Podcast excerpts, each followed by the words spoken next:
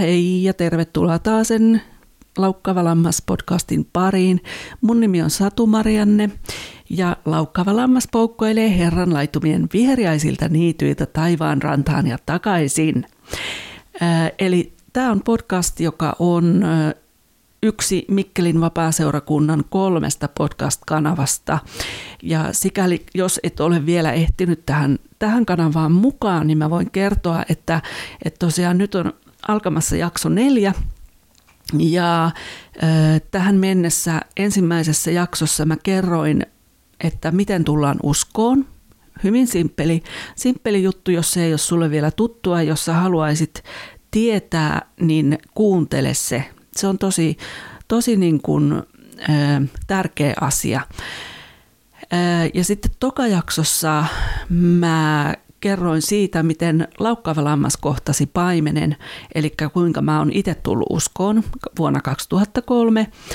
Ja tota, sitten kolmosjaksoon kuulu, kuulu kaksi eri osaa, eli kaksi eri lähetystä, ja ne käsitteli aihetta rakastava isä.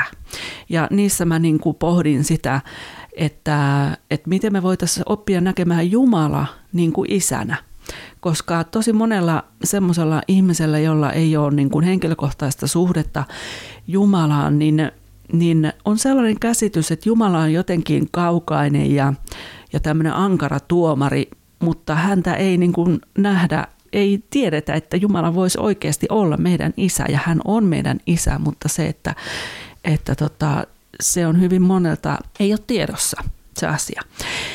Mutta nyt on alkamassa sitten ihan taas toisenlaista asiaa tässä, eli tämä jakso neljä tulee koostumaan ainakin neljästä eri osasta, neljä, neljästä eri lähetyksestä ja voisi ehkä ajatella tämmöiseksi kaikkien näiden osien pääotsikoksi, että luovuus Jumalan käytössä.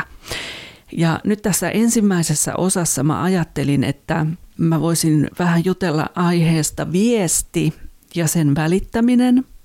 Ja sitten jo pikkusen niin lähtee avaamaan sitä, että miten me voidaan rohkaistua ottaa niitä omia luonnollisia lahjoja käyttöön. Ja se, että tosi moni, ja varsinkin tietenkin uskova, niin en usko, että on kauhean montaa sellaista uskovaa, joka ei haluaisi siitä uskostaan kertoa. Mutta sitten taas on eri asia, että kun on ihmisiä, jotka ei ehkä uskalla lähestyä toisia ihmisiä, eikä tiedä millä tavalla siitä omasta uskosta voisi kertoa, niin se mikä on niin kuin suunnattoman suuri ilosanoma meille sellaisille ihmisille, jotka ehkä kaivataan semmoista jotain muuta kuin sanoin todistamista, tai niin se ilouutinen on se, että Jumala käyttää ihan mitä tahansa meidän luonnollista lahjaa, myöskin niin kuin oman valtakuntansa edistämiseen, että, että ainoastaan se, mitä hän tarvitsee, mitä hän kysyy, on semmoinen antautunut sydän ja se, että meillä on se sydämen halu todistaa tavalla tai toisella. Ja tota, tosiaan tässä ekajaksossa on se se pointtina. Ja sitten jatkossa ajattelin, että voisi olla tällaisia aiheita, että miten ja missä ihmiskunnan kyky luovuuteen alkoi. Iso juttu, mutta mä sanon, että mä voin kertoa sen sitten sullekin. Eli se, se olisi niin kuin ensi kerralla ja kuinka se sitten kehittyi ja missä me ollaan taiteidemme tänä päivänä. Sitten jossain kohtaa ajattelin kertoa oman todistukseni siitä, millä tavalla Pyhä Henki avasi ne mun talentit, jotka hän on mulle antanut ja, ja valjasti niitä omaan käyttöönsä.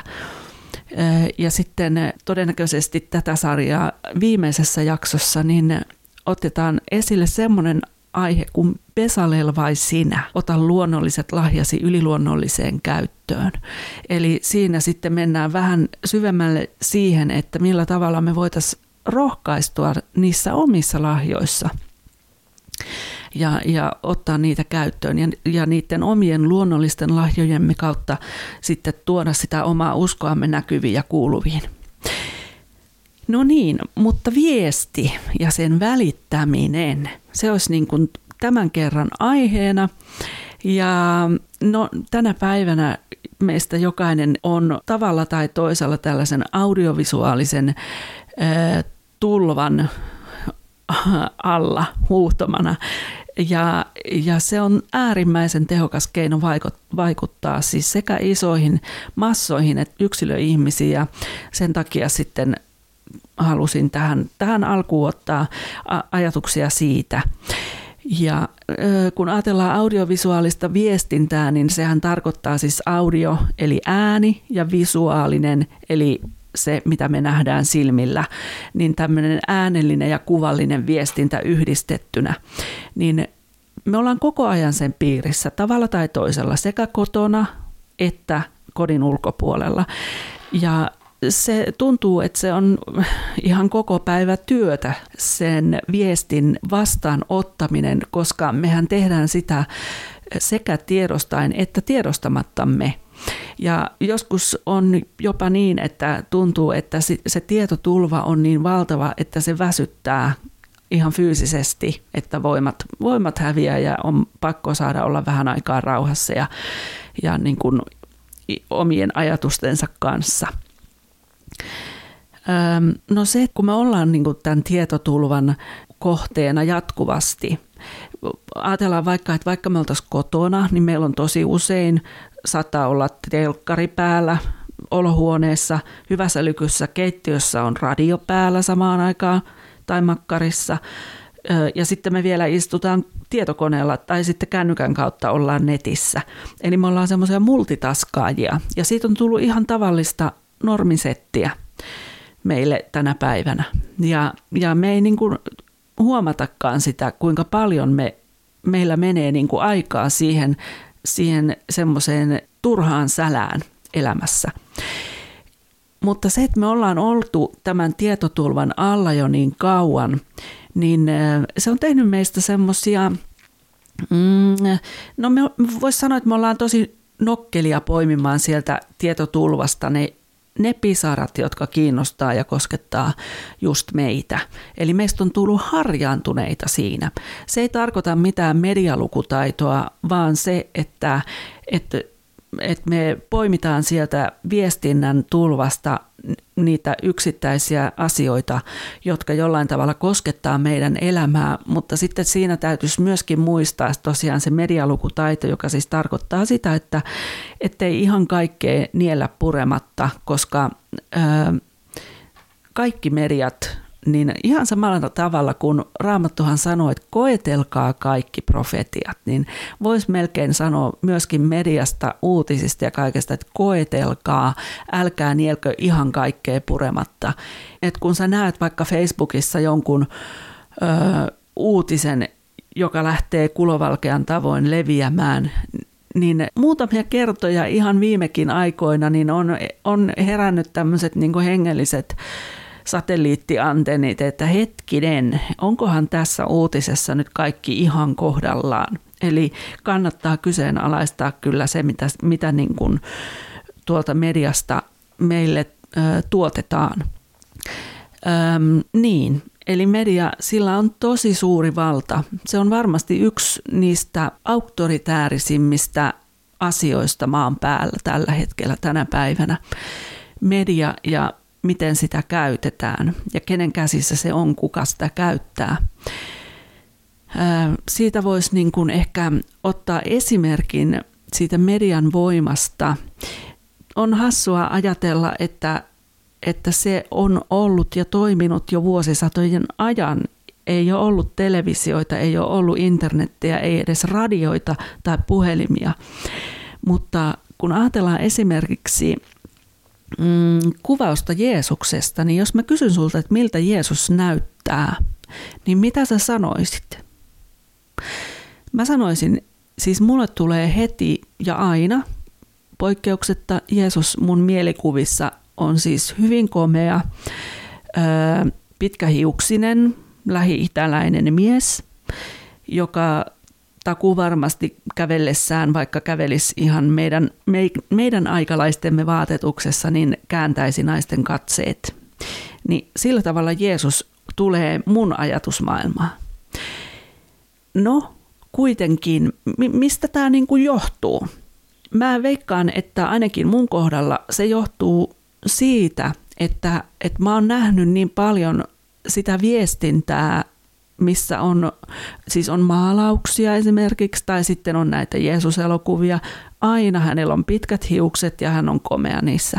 Ja puhutaan ihan niin kuin monta sataa vuotta vanhoista maalauksista, jostain, mitä näitä on Rembrandtteja, Da Vinciä ja näitä, jotka, jotka tota, on Jeesusta esittäneet taiteessaan, niin, niin siellä Jeesus on poikkeuksetta melkein kuvattu semmoisena komeanäköisenä miehenä. Mutta mitä sanotaan raamatussa?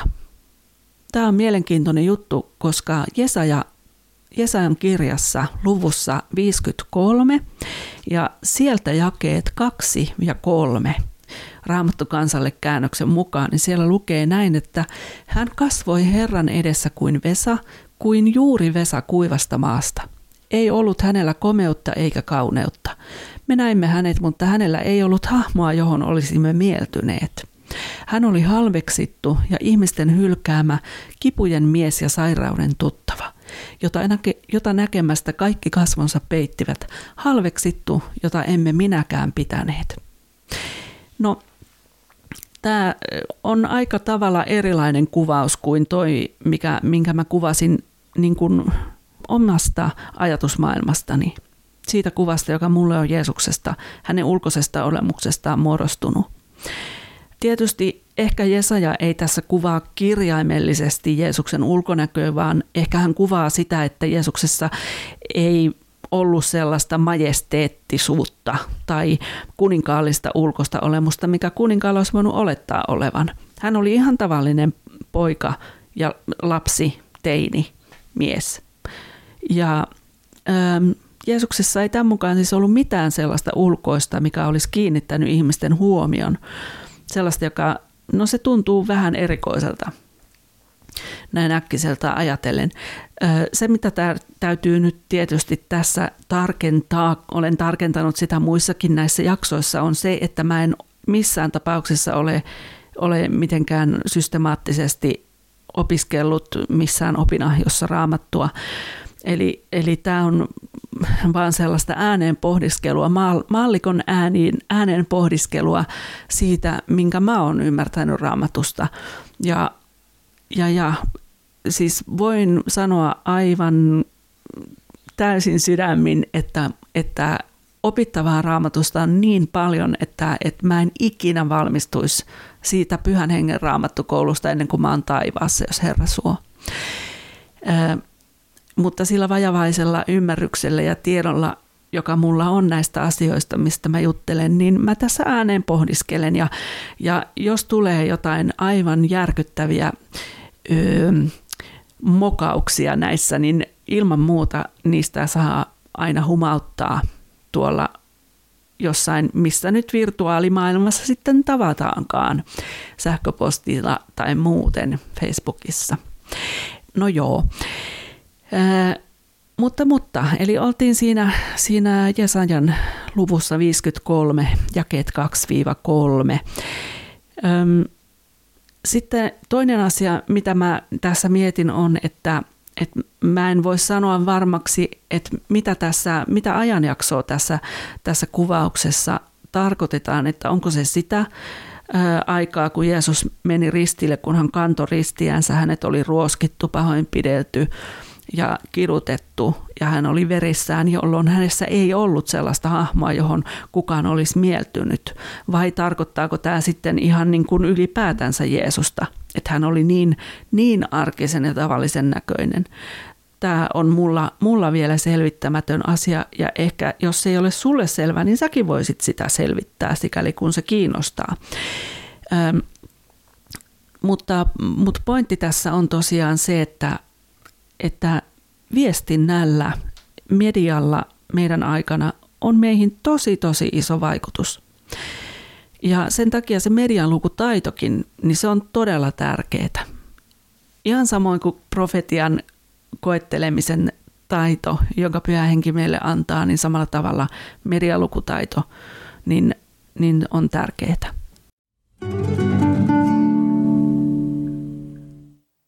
No media, sehän käyttää tässä viestinnässä meidän silmä- ja korvaporttia erityisesti. Eli se, mitä me nähdään silmillä ja mitä me otetaan vastaan korvilla, ääni ja kuva. Ja nämä kaksi on niin kuin valtatie sekä uskovien että uskomattomien ajatusmaailmaan. Ja sitä valtatietä pitkin kyllä pääsee ihan kaikki, mikä vaan tulee siihen, siihen ää, meidän näköetäisyydelle tai kuuloetäisyydelle, niin kaikki menee sisään. Haluttiin tai ei. Niin kauan kuin se vaikka televisiokanava on päällä, niin ennen kuin me vaihdetaan kanava tai laitetaan TV kiinni, niin sieltähän tulee se asia meidän tietoisuuteen. Se, mitä mä oon siis vuosien ajan, kun näistä on tullut puhetta näistä asioista, niin, niin mä oon yrittänyt rohkaista meitä siihen, että me käytetään sitä samaa porttia. Niin kuin mä äsken sanoin, niin paljon merkitystä on myös sillä, että, että kuka sitä median valtaa käyttää, kenen käytössä se on. Ja se on siis tiedostettu uskovien puolella, että vihollinen käyttää sitä äärimmäisen tehokkaasti. Mutta meidän täytyy myöskin niin kuin muistaa se, että meillä on täsmälleen samat aseet käytössä, mutta meillä on yksi ylilyöntiasema. Se on se, että meillä on universumin luoja, joka on meidän puolella. Ja tosiaan se, mitä me voidaan tehdä, on, on käyttää hyväksemme tätä silmä- ja korvaporttia, kun me evankelioidaan ihmisiä, kun me tuodaan sitä omaa uskoamme esille. Se, mitä mäkin käytän nyt, kun mä teen näitä podcasteja, tämä on ihan Jumalan avaama juttu, joka tuli tämän korona, hashtag korona kevään seurauksena, että, että niin kuin esimerkiksi seurakunnan yhteydessä, niin, niin seurakunnan sometoiminta muuttui aivan totaalisesti.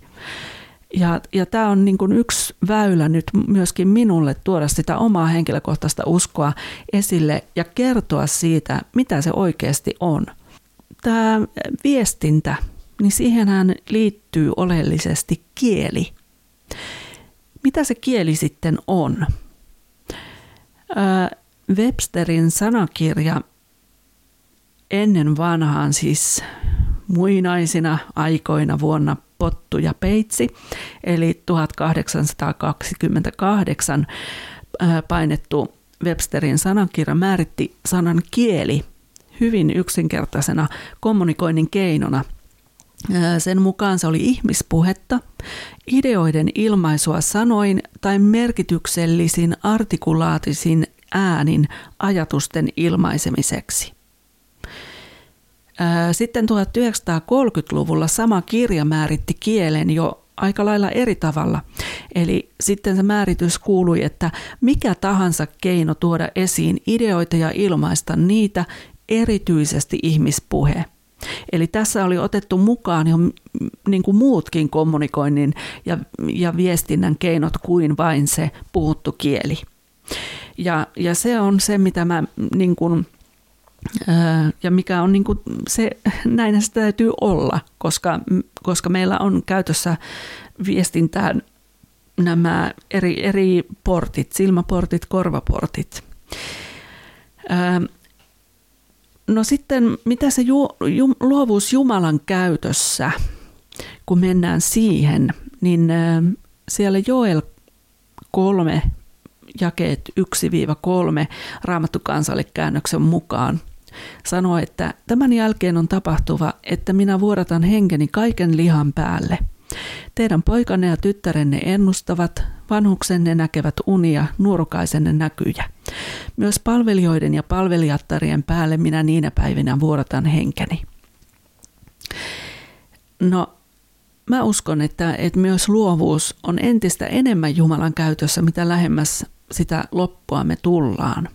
Ja lopulla mä tarkoitan sitä, että, että Jeesus tulee takaisin, koska sehän on se, mitä me, mihin me uskovat uskotaan ja, ja mitä me odotetaan. Öm, Jumala on varustanut jokaisen ihmisen tietyllä talentilla tai talenteilla, joita me saadaan käyttää sitten oman harkintamme mukaan. Ja tämä on niin, kuin niin iso paketti tämä luovuus ja sen käyttäminen, että, mä, että sitä, sitä on mahdoton niin kuin viidessä minuutissa ö, tuoda esiin, mutta jos mä yrittäisin saada jotenkin tätä, tätä niin kuin nippuun, niin mä voisin sanoa ehkä näin, että sä voit itse valita samalla tavalla kuin sä valitset, että, että jatkatko sä elämää ihan niin kuin tähän asti vai haluatko sä elämäsi muutosta ja lähdet vaikka Jeesusta seuraamaan, niin ihan samalla tavalla sä voit valita senkin, että ää, millä tavalla sä käytät niitä sun luonnollisia lahjoja, jotka sulla on. Ja mulla itselläni oli niin, että, että mulla oli niin kuin evankelioimisen kutsu ja mä halusin kertoa siitä, mitä mä olin itse niin kuin oppinut tietämään ja mitä mä olin itse kokenut Jumalasta. Ja mä halusin sitä kertoa, mutta se, että mä oon kokenut olevani tosi huono pitämään tällaisia niin kuin sanotaan seurakunnan edessä puheita. Mutta esimerkiksi tämä, kun mä oon, mä oon nyt kotona, mä oon rauhassa ö, omassa kodissani ja teen yksin näitä jaksoja, niin tämä on ihan eri tilanne. Ja se on yksi, yksi semmoinen valinta taas tämä, että Jumala on antanut mulle lahjan, että mä oon oppinut, oppinut tekemään, siis käyttämään tätä mediaa hyväkseni. Mä osaan miten kuten editoida perusasiat ja tällaiset, niin mä käytän sitä nyt siihen, että mä saan kertoa Jumalan valtakunnasta ja siitä, että se on todellinen. Mutta mä voisin valita, että mä käyttäisin sen vaikka pitämällä jotain kirjalukupiiripodcastia esimerkiksi. Ää, niin siitä, siitä on niin kuin kyse myös siitä, siinä, että, että luovuus on Jumalan käytössä. Ja hän ei niin kuin käytä meitä, meitäkään sinänsä ilman lupaa, eikä hän, hän ei niin kuin laita meitä mihinkään sellaiseen... Ähm, Esimerkiksi se just uskoon tuleminen, että ei, Jeesus ei tule kenenkään elämään väkisin, vaan, vaan hän kysyy, saanko tulla. Ja aina, aina kuunnella, niin kuin Jumala kuuntelee, että mikä on se meidän oma valinta. Öm, niin, eli mä uskon, että myös, myös tämä luovuus on entistä enemmän Jumalan käytössä, ja se näkyy myös seurakunnissa, että sanotaan vielä parikymmentä vuotta sitten ei ollut sellaista, silloin kun mä tulin uskoon, niin, niin ehkä niin laajaa tämmöistä luovuuden käyttöä seurakunnissa kuin mitä tänä päivänä on. Ja kiitos Herralle siitä, koska se ei ole ollenkaan itsestäänselvyys. On edelleen todella, todella paljon niitä seurakuntia, joissa ei ole niin kuin osattu nähdä sitä potentiaalia, mikä siinä luovuudessa on kun mä sanoin tuosta, että, että Jumala on varustanut jokaisen tietyllä talentilla, lahjalla tai, tai useammallakin lahjalla, joita me sitten saadaan käyttää hänen kunniakseen, niin, niin mistä sä sitten tiedät, että joku on Jumalan antama idea? Niin eikä se ei ole niin kuin sun, sun omista pienistä aivoituksistasi, niin usko siihen, että, että Jumalan lampaat tuntee hänen äänensä, niin kuin Raamattu sanoo. Kyllä me tunnistetaan se, että jos, mikä, mikä on Jumalasta ja mikä ei. Ja kaikkein tärkein kriteeri, minkä mä oon itse huomannut ainakin omalla kohdalla, on se, että, että silloin kun sydämessä on rauha jonkun asian kanssa, niin tietää, että se on linjassa sen kanssa, mitä Jumala haluaa.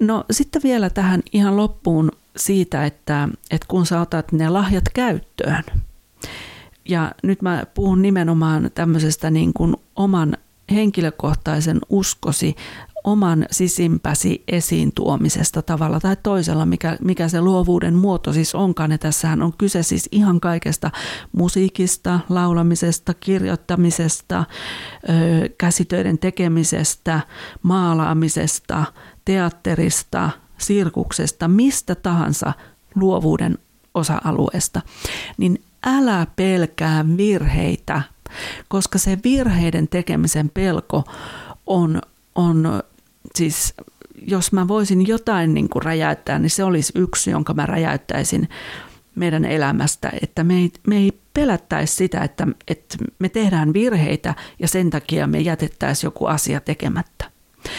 Koska siis lapsikin oppii kokeilemalla ja harjoittelemalla. Et sä osaa juosta ennen kuin sä osaat, no jotkut ehkä osaa juosta ennen kuin osaa kontata, mutta, mutta harvemmin. ähm, ymmärrät sen pointin, mikä mulla tässä on, että harjoitus tekee mestarin. Ja aina kun sä saat tilaisuuden harjoitella, niin tartu siihen tilaisuuteen. Että sä saat harjoitella sitä sun lahjasi käyttämistä.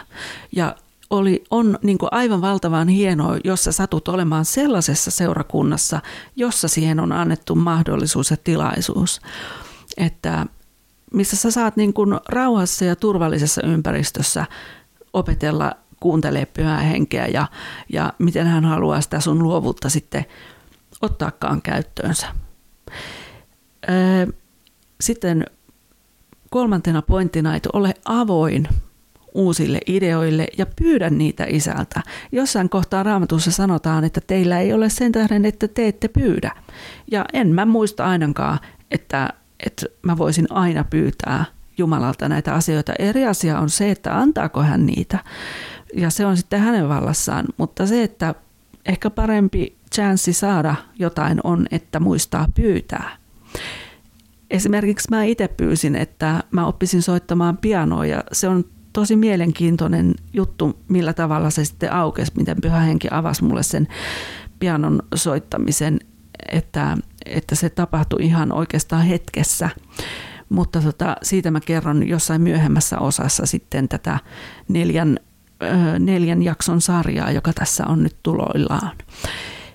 No sitten yksi asia on, että, että työn edetessäkin sitä mukaan, kun sä teet jotain, otetaan esimerkkinä vaikka maalaus, niin sä voit konsultoida pyhää henkeä, koska pyhällä hengellä ei ole kellokorttia, hän on aina sun käytettävissä. Sä voit koko ajan olla kanavat auki pyhän hengen kanssa ja, ja vastavuoroisessa vaikutuksessa.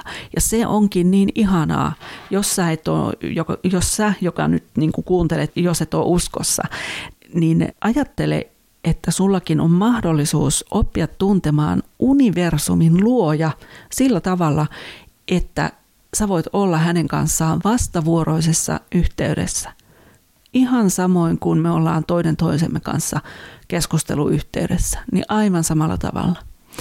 Ja ehkä jossain kohtaa voisin tehdä jaksoa siitäkin, että millä tavalla Jumala puhuu meille – mutta se on sitten, se on sitten taas sitten tulevaisuutta. Sitten vielä viimeinen pointti tässä lahjojen käyttöönotossa liittyy tietenkin tuohon pyhän hengen konsultointiin ja, ja sille, että, että muistetaan isältä myös pyytää näitä työkaluja niin kuin hänen tehtäviinsä, niin on se, että rukoile.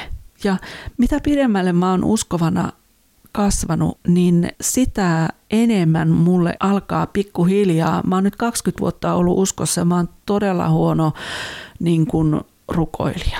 Huono tarkoittaa sitä, että mulla ei mukamas ole, niin kuin, ei voi sanoa intressiä, mutta ähm, siis ei vaan ole tullut rukoiltua säännöllisesti. Että se on mulle niin kuin nyt yhä enemmän enemmän tämän kevään aikana erikoisesti avautunut ja, ja jos tästä, tästä poikkeustilanteesta haluaa jotain positiivista etsiä, niin, niin kyllä yksi positiivinen asia on nimenomaan se, että Jumalan sana on tullut aivan eri tavalla niin kuin mukaan arkeen kuin mitä aikaisemmin ennen tätä kevättä. Ja ja sen mukana sitten myöskin tuo rukous ja rukouksen merkitys. Se on alkanut niin aueta hieman syvemmin ja se, se, että se on tosi tärkeä, se on olennainen osa sitä, että me pysytään isän yhteydessä, että me rukoillaan. Okei, mutta hei, nyt on mennyt jo sen verran tässä aikaa, että mä laitan tältä osin pillit pussiin ja seuraavassa jaksossa sitten avaan sitä asiaa Jumalasta ja luovuudesta lisää, että, että miten ja missä se ihmiskunnan kyky luovuuteen alkoi, kuinka se kehittyi ja missä me olemme taiteinemme tänä päivänä. Siis ensi kertaan, ensi viikkoon siunausta just sulle.